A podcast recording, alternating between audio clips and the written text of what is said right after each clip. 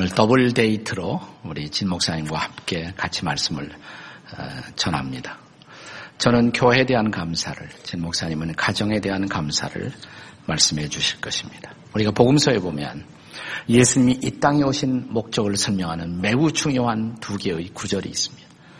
누가복음 19장 10절을 먼저 함께 읽겠습니다. 다 같이 읽습니다. 시작. 인자가 온 것은 잃어버린 자를 찾아 구원하려 함이니라. 예수님이 이 땅에 오신 첫 번째 중요한 목적은 영혼 구원에 있습니다. 잃어버린 자를 찾고 구원하는 것입니다.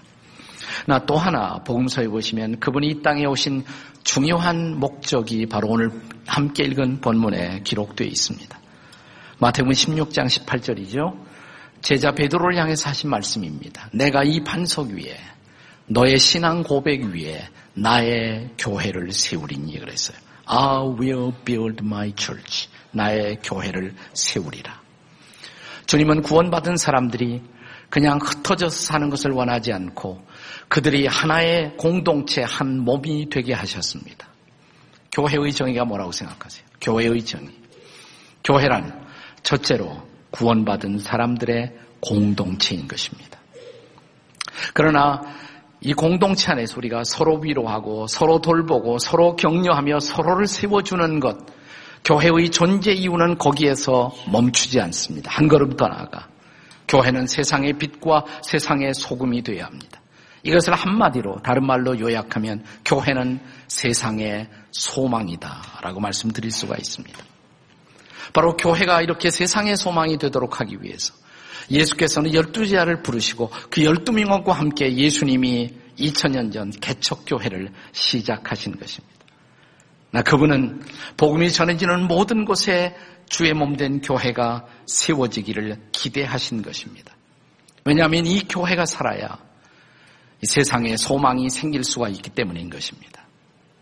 그런데 바로 그 목적을 위해서 주님은 교회를 보호하시고 음부의 권세가 이길 수 없도록 교회와 함께 하실 것을 언약하십니다. 그렇다면 우리 중에 어떤 분이 이런 질문을 할 수가 있어요. 그럼에도 불구하고 오늘 한국 교회는 너무 많이 흔들리고 있지 않습니까? 사실입니다. 교회가 세상의 소망이고 세상의 축복이 돼야 되는데 오히려 세상이 교회를 걱정해주는 안타까운 역전이 벌어지고 있습니다. 그러나 그렇다 하더라도 사랑하는 여러분, 우리가 교회에 대한 감사를 회복하기 위해서 저는 중요한 한 질문을 여러분에게 던지고 싶어요. 만약 교회가 존재하지 않는다면, 이 땅에서 교회가 다 사라진다면 세상은 어떻게 될까요? 가정이 때로는 부담일 수가 있습니다. 역기능적 가정도 존재합니다. 그러나 그 가정이 다 사라져버리면 우리의 삶은 어떤 모습이 될까요? 자, 이제 우리가 한 130년 전으로 돌아가서 이 땅에 프로테스탄트의 복음, 성경의 복음을 갖고 처음 이 땅에 찾아왔던 선교사의 계절로 돌아가 생각해 보겠습니다. 1879년 홍삼 장수 한 사람이 장사를 하기 위해서 중국 만주로 떠납니다. 그러다 만주에서 장티푸스 질병을 얻습니다. 그런데 마침 그 병을 고칠 수 없던 차에 아, 의료 선교사 한 사람을 만나요. 그 선교사에게 치료를 받습니다. 그리고 그 선교사들에게 복음을 듣기 시작하고 그리스도인이 됩니다. 이 두 명의 선교사는 스코틀랜드 출신의 존 로스와 존 맥킨타이어라는 분이었어요. 그들에게 복음을 받고 그들에게 훈련을 받고 이제 그들을 도와서 조선의 성경을 보급시키기 위한 성경 번역 사역을 돕습니다. 아직 성경이 다 번역이 끝나지 않았지만 어, 사복음서의 일부가 번역된 쪽복음을 들고 어, 그 중에 한 사람 서상윤이라는 사람이 권서인이 되어서 조국으로 한국의 땅으로 돌아옵니다. 권서인이라는 말은 책을 권하는 사람, 성경을 팔면서 복음을 전하는 일종의 평신도 지도자라고 할 수가 있어요. 바로 이 사람에 의해서 1883년 5월 16일 서상윤 그리고 서경조 형제에 의해서 지금은 북녘 땅에 속한 황해도 장현 솔레 혹은 송천이라고도 부르는 곳에 이 땅 최초의 교회 소위 소래 교회가 세워집니다. 소래 교회. 처음에는 이 초라한 초가집 안에서 사랑방에서 시작이 된 것이에요. 나중에 그보다 조금 나은 이제 초가 교회를 짓게 됩니다. 그 초가 교회를 복원해 놓은 것이 양지에 있는 총회신학대학 안에 들어가면 소래교회가 지금 복원되어 있는 모습을 여러분이 볼 수가 있습니다. 자, 그리고 1885년 그러니까 이태 후에 소래교회가 생기고 나서 2년 후 4월 5일 부활절 오후 3시 선교사의 타이틀을 가진 두 젊은이가 정식으로 한국에 입국합니다. 인천 재물포항을 통해서. 한 사람은 26, 한 사람은 27살의 청년 아펜셀러와 언더우드가 재물포항을 통해서 입국하는 것입니다. 입국하면서 언더우드에 기도가 이렇게 남겨져 있습니다. 우리는 부활절 여기에 왔습니다. 사망의 빗장을 깨뜨리신 주께서 이 백성들을 얽매고 있는 결박을 푸시고 이 백성들을 자유와 빛으로 인도하옵소서. 그의 기도가 계속되는 내용에 보면 이런 기도문이 있어요. 주님 이곳에는 예배드릴 예배당도 학교도 없습니다. 경계와 의심과 멸시와 천대가 가득한 이 땅, 우리를 서양 귀신이라고 부르는 이 땅, 황무지의 땅, 그러나 머지않아 이 땅이 은총의 땅이 될 것을 믿습니다. 그리고 언더우드는 그로부터 이태 후 1887년 9월 27일 화요일 날 밤 서울 정동에 한옥 거처를 마련하고 자기 식구를 포함해서 14명을 모아놓고 이 남한 땅의 최초의 교회를 시작합니다. 그 교회가 지금 광화문에서 여러분이 만날 수 있는 새문안 교회예요. 그것이 바로 새문안 교회인 것입니다. 그런데 아펜젤러와 언더우드가 이 땅에 오기 1년 전에 사실은 또 한 명의 선교사가 한국에 들어와 있었어요. 그러니까 1년 전만 해도 아펜젤러 언더우드 1년 전만 해도 선교사의 신분이 허용되지 않았기 때문에 이 사람은 그때 마침 한국에 설치되는 주한 미국 공사관에 공사관에 소속된 의사였어요. 의료 선교사로. 무급 의사로 월급을 받지 않은 의사로 공사관 소속으로 한국에 입국합니다. 이 사람의 이름을 기억하실 필요가 있어요. 이 사람의 이름이 바로 알렌이라는 분이에요. 알렌. 그가 도착한 지 3개월 후에 이 땅에서는 갑신정변 사건이 일어나고 이 정변의 와중 속에서 민영익이라는 대신이 중상을 입습니다. 빈사 상태에 빠졌습니다. 네, 온갖 노력을 다해도 치료되지 않았어요. 그런데 알렌의 도움을 통해서 그가 극적으로 소생합니다. 이것을 보고 제일 놀란 것이 고종 황제였어요. 그래서 고종 황제는 이 사람을 어의로 삼습니다. 왕실에 출입할 수 있는 로얄 닥터로 삼은 것이에요. 네. 그리고 얼마 후에 고종 황제의 윤호를 받고 허락을 받고 정식으로 최초의 이 땅의 서양병원 광해원이 세워집니다. 광해원. 한 몇 달 후에 이름을 다시 바꿉니다. 재중원이라고. 들어보셨죠? 재중원? 그리고 얼마간의 시간이 지나가 나서 이제 병원다운 현대식 건물을 지을 때 이 병원을 위해서 적지 않은 돈을 기부했던 한 크리스찬의 헌신을 기억해서 이 병원은 오늘날 우리가 익히 알고 있는 이름으로 병원의 간판이 바뀝니다. 세브란스 하스피탈이 되는 것이에요. 세브란스 병원인 것입니다. 이것이 바로 서양의학 병원의 시작이고 연세대학의 출발입니다. 한편 감리교 선교사 아펜셀레는 1885년 8월에 이 땅에 무엇이 가장 필요할까 생각하다가 교육이 필요하다. 다시 고종왕제의 허락을 받습니다. 학교를 시작한다고 그러니까 그러면 황제께서 이름을 지어 주십시오. 그래서 고종의 특별히 학교를 향한 이름이 하사됩니다. 이 학교 이름은 배제학당이에요. 배제학당인 것입니다. 한편 언더우드는 정동에 자신의 저택을 마련하고 거기에서 예배를 시작하면서 동시에 거기에 낡은 아, 바로 옆에 붙어 있는 그 거처를 수리를 하기 시작합니다. 수리해서 떠돌아다니는 고아 몇 사람을 모아놓고 그들을 교육하기 시작합니다. 일종의 사회복지 사역과 교육 사역의 결합이라고 할 수가 있어요. 이 학교가 훗날에 경신학교가 돼요. 경신학교가 되는 것입니다. 바로 이 학교를 거쳐간 애국지사 가운데 김규식 선생 그리고 안창호 선생 같은 분이 바로 이 학교를 거쳐가게 됩니다. 또 한편 감리교 선교사로 내한했던 메리 스크랜튼 여사가 있었어요. 이분은 조선 땅에 도착하자마자 안타까운 조선 여성들의 현실을 보면서 기도하기 시작합니다. 하나님, 이 여인들을 어떻게 도울 수가 있습니까? 여성들을 깨워야 한다고 생각했어요. 그래서 학생 모집을 합니다. 근데 아무도 지원을 하지 않습니다. 근데 어느 날 학생 한 사람이 자원을 했어요. 그래서 메리 스크랜턴은 찾아온 여학생 지원자 한 사람을 데리고 이 땅의 최초의 여학교를 시작합니다. 몇 사람 많았고? 한 사람 많았고. 1887년 민비는 여학교가 시작되었다는 소식을 듣고 이름을 하사합니다. 그 학교가 바로 이화학당이에요. 이화학당인 것이죠. 오늘날 이화여자중고등학교, 이화여대의 출발입니다.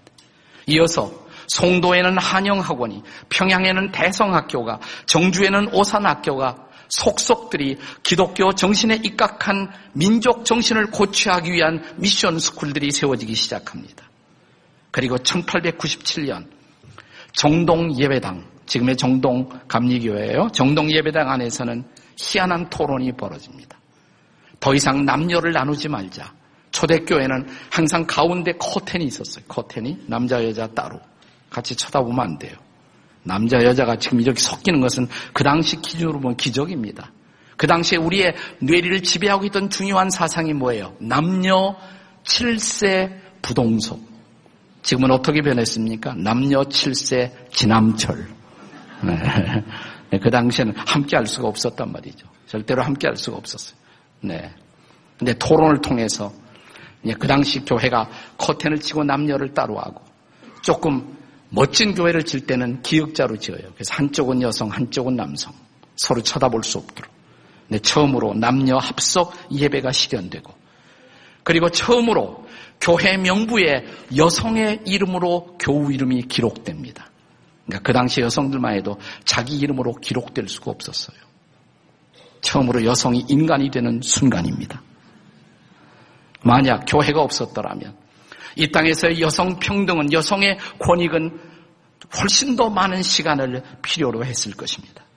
그리고 1903년 10월 28일 이 땅의 청년들을 일깨우기 위해서 윤치호, 이상재, 남궁억 이런 그리스도인 지도자들이 질레트라는 선교사와 함께 머리를 맞대고 한 중요한 기관을 출발합니다. 이 기관이 YMCA 코리아예요.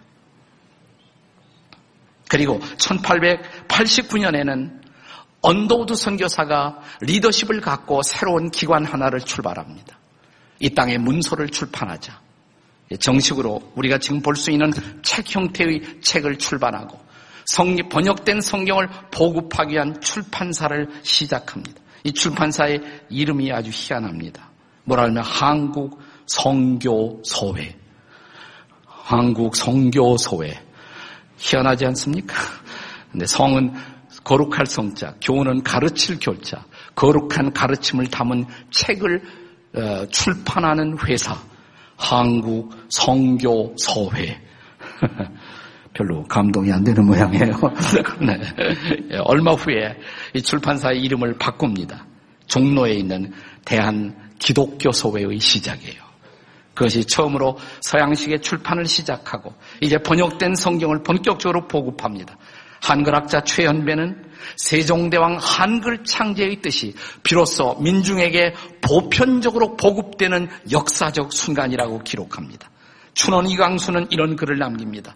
아마 조선의 글과 말이 조선말로 진정한 의미로 고상한 뜻을 담는 그릇이 되는 것은 성경 번역이 시초일 것이요.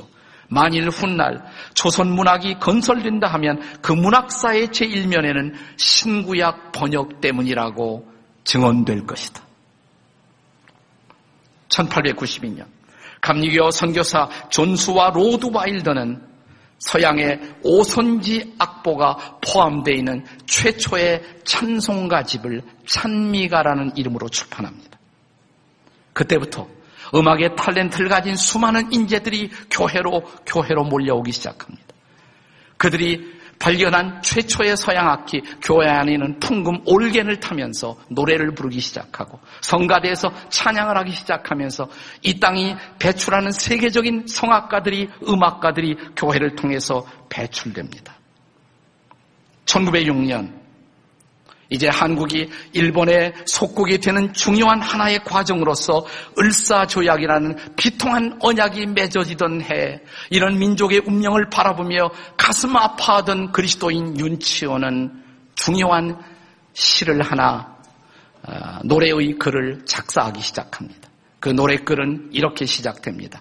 동해물과 백두산이 마르고 닳도록 그리고 1907년 찬미가 속에 정식 찬송가로 집어넣습니다.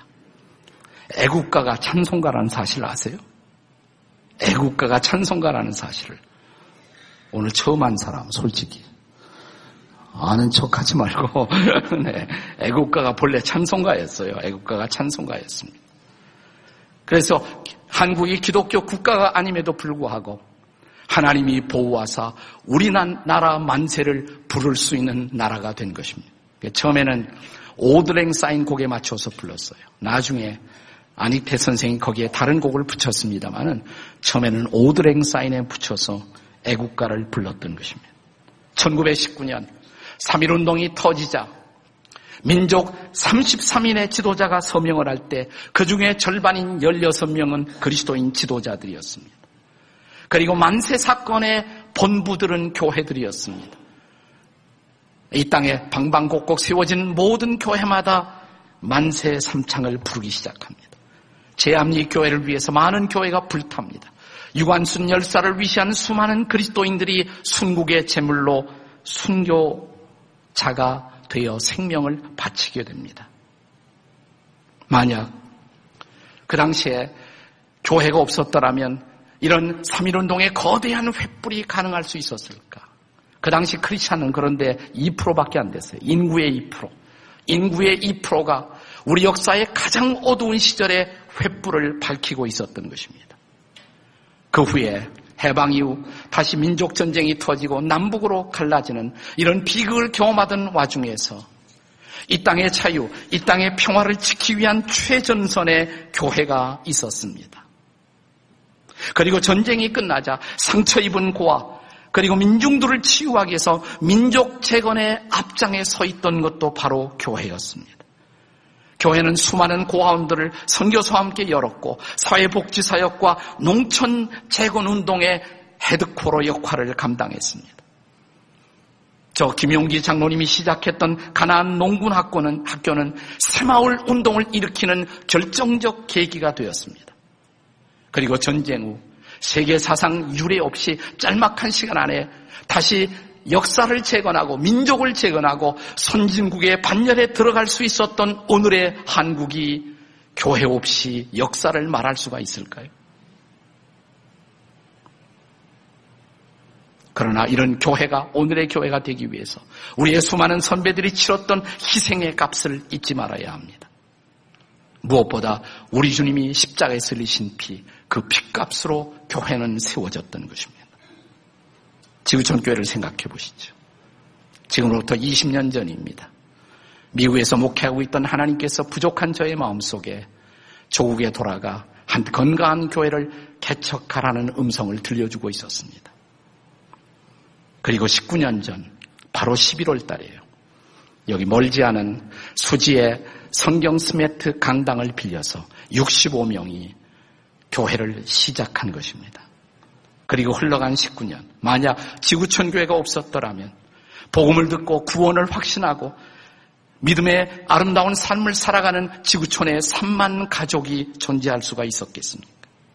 지구촌 교회가 없었다면 우리가 파송하고 협력하는 300명의 선교사들의 선교의 마당이 펼쳐질 수가 있었을까요? 지구촌 교회가 없었다면 지금 우리가 운영하는 12개의 사회복지기관을 통한 사역이 가능할 수가 있었을까요? 지구촌 교회가 없었다면 이 땅의 영성운동의 새로운 모태가 되고 있는 필그림 하우스의 사역이 가능할 수가 있었을까요? 지구촌 교회가 없었다면 해마다 여름마다 우리가 한 도시를 선택해서 도시를 바꾸는 블레싱 사역이 가능할 수가 있었을까요? 지구촌 교회가 없었다면 오늘 여러분들의 믿음은 여러분들의 자녀들의 삶의 모습은 어떤 모습이었을까요? 저는 20년 전 한국 교회 개척에 대한 꿈을 주신 그분 앞에 감사를 드리고 싶습니다. 그리고 지나간 19년 이 아름다운 교회를 세워가는 과정에 있어서 저와 더불어 함께 섬겨주신 지구촌의 모든 성도들에게 이 감사절에 특별한 감사를 드리고 싶습니다. 그리고 저의 목회의 바튼을 이어받아 성실하게 최선을 다하고 있는 진재영 목사님께도 감사를 드립니다. 이제 진 목사님 나오셔서 가정에 대한 감사의 메시지를 전해주시겠습니다. 박수로 맞아주십시오. 귀한 말씀을 증거해 주신 우리 목사님에게 뜨거운 박수를 한번 감사하겠습니다. 교회는 하나님이 주시는 축복입니다. 세상의 소망입니다. 그리고 우리에게는 감사의 제목이기도 합니다. 하나님께서는 교회를 세우셨을 뿐만 아니라 또한 교회의 기본이 되는 가정을 세우셨습니다. 가정은 하나님이 만드셨습니다. 하나님께서 축복하셨습니다. 그리고 이 가정이 우리에게 얼마나 큰 감사의 제목이 되는지 모릅니다. 오늘 읽은 본문에 있는 말씀은 가정의 모습을 그리고 있습니다. 시편 128편 3절 말씀을 한번 보십시오. 내 집 안방에 있는 내 아내는 결실한 포도나무 같으며 내 식탁에 둘러앉은 자식들은 어린 감람나무 같으리로다. 얼마나 화목하고 풍성하고 행복한 가정의 모습을 성경은 그리고 있는지 모릅니다. 이 놀라운 그림 가운데 우리에게 가장 가깝게 와닿는 강력한 두 가지 이미지가 본문에 나와 있습니다. 첫 번째는 바로 결실한 포도나무와 어린 감람나무의 모습입니다. 결실한 포도나무는 열매가 주렁주렁 열렸습니다. 결실과 열매가 있는 풍성함을 이야기하고 있습니다. 어린 감람나무는 참 별 볼 일 없어 보입니다. 그러나 감람나무가 크게 되면 얼마나 큰 나무가 되는지 모릅니다. 아직은 부족하지만 성장할 수 있습니다. 풍성한 열매 가운데 있습니다. 쓰임 받을 수 있는 놀라운 가능성과 미래를 이야기하고 있습니다. 미래와 장래를 이야기합니다. 자라나는 결실과 열매를 이야기합니다. 거기에는 생명이 있습니다. 거기에는 성장이 있습니다. 성경은 우리에게 말씀합니다. 어린 감람나무를 말씀하시며 또 풍성한 결실이 많은 포도나무를 말씀하시며 가정은 마치 이와 같이 함께 자라는 곳이라고 말씀하고 있습니다. 그렇습니다. 가정을 통해서 우리는 성장합니다. 가정을 통해서 서로 배우게 됩니다. 가정에서 시간을 같이 보냅니다. 말을 하게 됩니다. 듣기도 합니다. 서로 배우기도 합니다. 중요한 것들이 결정됩니다. 우리는 함께 성장하며 성숙하며 자라가는 모습을 가정에서 체험하게 됩니다. 아마 처음으로 말을 배운 것도 가정이 아닐까 싶습니다. 처음으로 노래를 시작한 것도 가정이 아닐까 싶습니다. 제일 먼저 자전거를 배운 것도 가정이 아니었을까 싶습니다. 가정 안에서 배움이 있습니다. 성장이 있습니다. 생명이 있습니다. 함께 자라남이 있습니다. 성경은 우리에게 그렇게 말씀합니다. 하나님께서 가정을 통해서 우리를 가르치시고 세우시고 성장케 하신다고. 하나님이 자녀들을 통해서 부모에게 말씀하십니다. 하나님께서 부모를 통해서 자녀를 인도하십니다. 하나님께서 사랑하는 가정을 통해서 서로 세우게 하십니다. 그리고 함께 자라나게 하십니다. 그리고 함께 성장하게 하신다고 말씀하고 있습니다. 시간이 지나갑니다. 검었던 머리가 흰 머리가 되기도 하고 아주 어린 우리 자녀들이 이제는 결혼하고 독립하기도 하고 독립한 그 자녀가 또 손주들을 데리고 가정에 조인하기도 합니다. 그 모든 시간의 흐름 가운데 함께함이 있습니다. 함께 울고 함께 웃으며 함께 성장하고 함께 자라온 것 성경은 그것이 바로 가정이라고 말씀하고 있습니다. 오늘 그 가정이 없다면 오늘 우리가 이 자리에 있을 수 있었을까요? 오늘 그 가정이 없었다면 우리가 정말 배워야 할 것들을 배우며 성장할 수 있었을까요? 그렇다면 오늘 우리가 이 자리에 와서 감사할 수 있는 것은 하나님이 만드신 가정이 우리에게 함께 자라는 축복의 보금자리가 되었다는 사실을 우리는 기억 해야 합니다. 그렇습니다. 가정은 함께 자라는 곳입니다. 그런가 하면 오늘 본문은 두 번째로 가정의 축복의 비결을 말씀하고 있습니다. 가정은 서로 사랑하는 곳입니다.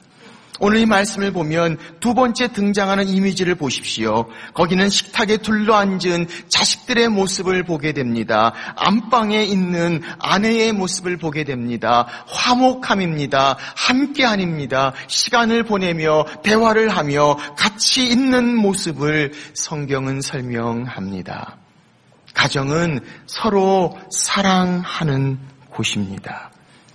이 세상의 어떤 모임보다도 어떤 조직보다도 가정만큼 서로를 향해서 무조건적인 사랑을 가지고 있는 곳이 어디 있습니까? 가정만큼 있는 모습 그대로 그대로 받아주며 아무런 것을 하지 않아도 여전히 용서하고 여전히 이해하고 여전히 함께 할 수 있는 곳이 어디 있습니까? 함께 들어줍니다. 함께 위로해줍니다. 그리고 아껴줍니다. 이 세상의 어떤 것보다도 가질 수 없는 가정에는 가정이 주시는 놀라운 사랑의 모습이 있음을 우리는 알게 됩니다. 식사를 하다가 깻잎을 집었습니다. 잘못 집어서 붙은 깻잎이 여러 장 겹쳤습니다. 먹자니 너무 짭니다. 노찬이 눈치가 보입니다. 어쩔 줄 모르는 그때에 사방에서 달려드는 젓가락을 한번 생각해 보십시오. 가정이 아니면 그런 일이 있을 수 있습니까? 가정이기 때문에 서로 사랑하기 때문에 서로 위해 주기 때문에 있는 모습 그대로 서로 용납하고 함께 할 수 있지는 않습니까? 내이만 입어도 불편함이 없습니다. 아니, 화장하지 않아도 자연스럽습니다. 우리는 그렇게 서로 이해하고 서로 용납하고 사랑하고 있는 것이 아닙니까? 때로는 힘들고 어려울 때도 있습니다. 가족 때문에 속이 상하고 힘들 때가 있지만 그것도 그만큼 사랑하고 그만큼 생각하고 그만큼 관심을 가지고 있기 때문에 더 힘들고 어려운 것이 아닙니까? 남들은 뭐라 그러는 그것들을 향해서도 가족들은 항상 이쁘게 봅니다. 좋게 봅니다. 사랑스럽게 보지 않습니까? 아기들이 막 태어났을 때 아기들이 정말 이쁜가요? 우리는 병원에서 이렇게 이야기합니다. 아, 아기 너무 이쁩니다. 그런데 사실 가만히 보세요. 아기 머리도 아직 안 났습니다. 태어나느라고 얼굴도 정말 제대로 되지 않았습니다. 여기저기 부어 있습니다. 정말 보면 사실 이쁘지 않지만 우리는 다 이쁘다고 이야기해 줍니다. 그러나 정말 이쁜 사람들이 있습니다. 정말 아름답게 보는 사람들이 있습니다. 정말 귀하게 보는 사람들이 있습니다. 엄마, 아빠입니다. 할머니, 할아버지입니다. 가족들이 볼 때는 너무나 귀합니다. 너무나 아름답습니다. 너무나 멋있습니다. 가족은 바로 그런 것이 아닙니까? 저도 제 딸들이 있는데 딸들에게 항상 이야기합니다. 너 너무 이쁘다. 제일 이쁠 거야. 너무 이쁘다고 이야기합니다. 그럼 애들은 저한테 이야기합니다. 에이, 아빠니까 그러지. 그러면서도 얼마나 좋아하는지 모릅니다.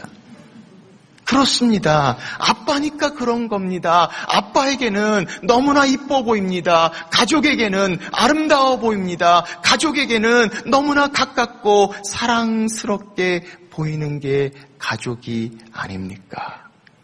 가족은 사랑을 나누는 곳입니다. 정영철 씨가 쓴 시 중에 이것 하나만으로도 라는 시가 있습니다. 이 시는 이렇게 시작합니다. 나에게는 사랑하는 가족이 있습니다. 나는 우리 가족을 언제라도 만날 수 있습니다. 이 하나가 나에게는 얼마나 큰 기쁨인 줄 이제야 알았습니다. 나에게는 사랑하는 가족이 있습니다. 나는 우리 가족과 언제라도 전화를 할 수 있습니다. 이 하나가 나에게 얼마나 큰 즐거움인 줄 이제야 알았습니다. 나에게는 사랑하는 가족이 있습니다. 내가 우리 가족 중 한 사람에게 편지를 보내면 곧 답장을 받을 수 있습니다. 이 하나가 나에게 얼마나 큰 행운인 줄 이제야 알았습니다. 나에게는 사랑하는 가족이 있습니다. 나는 우리 가족에게 언제라도 선물을 보낼 수 있습니다. 이 하나만으로도 내가 얼마나 복받은 사람인 줄 이제야 알았습니다. 나에게는 사랑하는 가족이 있습니다. 나는 우리 가족과 언제라도 같이 식사를 할 수 있습니다. 이 하나만으로도 내가 얼마나 복받은 사람인 줄 이제야 알았습니다. 나에게는 사랑하는 가족이 있습니다. 나는 우리 가족에게 나의 아픔을 낱낱이 이야기할 수 있습니다. 이 하나만으로도 내가 얼마나 행복한 사람인 줄 이제야 알았습니다. 이것 하나만으로도 얼마나 감사한지. 그 놀라운 감사, 감사의 제목인 가정을 향해 성경은 4절에 이렇게 말씀합니다. 여호와를 경외하는 자는 이같이 복을 얻으리로다. 그렇습니다. 이 놀라운 가정의 축복을 향해서 성경은 말씀합니다. 여호와를 경외하는 자는 이같이 복을 얻으리로다. 가정의 화복이, 가정의 축복이, 가정의 평안이, 가정의 기쁨이 하나님을 경외하는 자에게 주시는 하나님의 축복이라고 성경은 말씀하고 있습니다. 진정한 가정의 행복이 그 가정 안에서 하나된 하나님을 향해 함께 찬양하고 함께 경배하고 함께 예배할 할때 드려지는 놀라운 축복인 것을 성경은 말씀하고 있습니다. 오늘 감사 주일 가족과 함께 함께 예배드리는 여러분들 오늘 이 예배가 이 함께함이 얼마나 감사한 기도의 제목인지 아십니까? 아니, 우리 가운데 그렇지 못하는 분들이 있다면 성경은 말씀하고 있습니다. 주 예수를 믿으라. 그리하면 너와 내 집이 구원을 받으리라. 성경은 말씀합니다. 우리 자신의 구원뿐만이 아니라 우리를 통해서 우리 가정을 향한 하나님의 놀라운 사랑이 얼마나 크신가를 말씀하고 있습니다. 신방을 가거나 상담을 할 때 얼마나 이런 이야기를 자주 듣는지 모릅니다. 목사님, 이 애 때문에 우리 온 가족이 하나님 앞에 나올 수 있었습니다. 목사님, 우리 아내 때문에 우리 모두가 다 주님을 알기 시작했습니다. 그렇습니다. 먼저 하나님을 체험하고 하나님의 사랑을 아는 그 한 가족을 통해 온 집안이, 온 가정이 하나님 앞에 나오는 축복의 통로가 되는 사건들을 우리는 얼마나 많이 듣고 있는지 모릅니다. 성경은 말씀합니다. 여호와를 경외하는 자는 이같이 복을 얻으리라. 사랑하는 여러분, 우리 가정은 완전하지 않을 수도 있습니다. 우리 가정은 여전히 아픔과 있고 상처가 있을 수도 있습니다. 그러나 그런 가정의 문제에도 그 가정을 향해 주시는 하나님을 향한 믿음이 있지는 않습니까? 힘들고 어려운 가정의 문제가 있지만 하나님을 향한 소망이 우리 가운데 있지 않습니까? 부족하고 다 가질 수 없지만 나눔과 서로 섬김이 있지 않습니까? 힘들고 어려운 고통이 있지만 서로 위로할 수 있고 서로 사랑할 수 있는 가정이 있지 않습니까? 그렇다면 가정은 하나님의 축복입니다. 가정의 주인 되신 하나님이 우리에게 주시는 축복, 감사의 제목인 것을 성경은 설명합니다. 오늘 그 가정을 향한 감사, 그 감사가 가정의 주인 되신 하나님을 향한 가정의 기도의 제목으로 들어질 수 있다면 오늘 하나님께서는 우리에게 말씀하십니다. 여호와를 경외하는 자는 이같이 복을 얻으리라. 이 놀라운 가정의 축복이 우리 가운데 함께 하시기를 주의 이름으로 축원합니다. 기도하겠습니다. 사랑이 많으신 하나님 아버지 그렇습니다. 우리의 가정을 주님 앞에 올려드립니다. 주님 앞에 우리의 가정을 향해 주시는 하나님의 축복을 감사드립니다. 하나님, 우리의 가정이 서로를 위하는 곳이 되게 하시고, 함께 자라나는 곳이 되게 하시고, 서로 사랑하는 곳이 되게 하시고, 그렇게 주님 앞에 나가는 시간들이 되도록 하나님 함께하여 주옵소서. 감사로 주 앞에 나가는 자들을 향해 영화롭게 영광을 받으시는 주님, 교회를 향해 가정을 향해 주시는 하나님의 축복을 향한 감사가 끊이지 아니하도록 우리 삶 가운데 축복하여 주옵소서. 귀하신 예수님의 이름으로 기도하옵나이다. 아멘.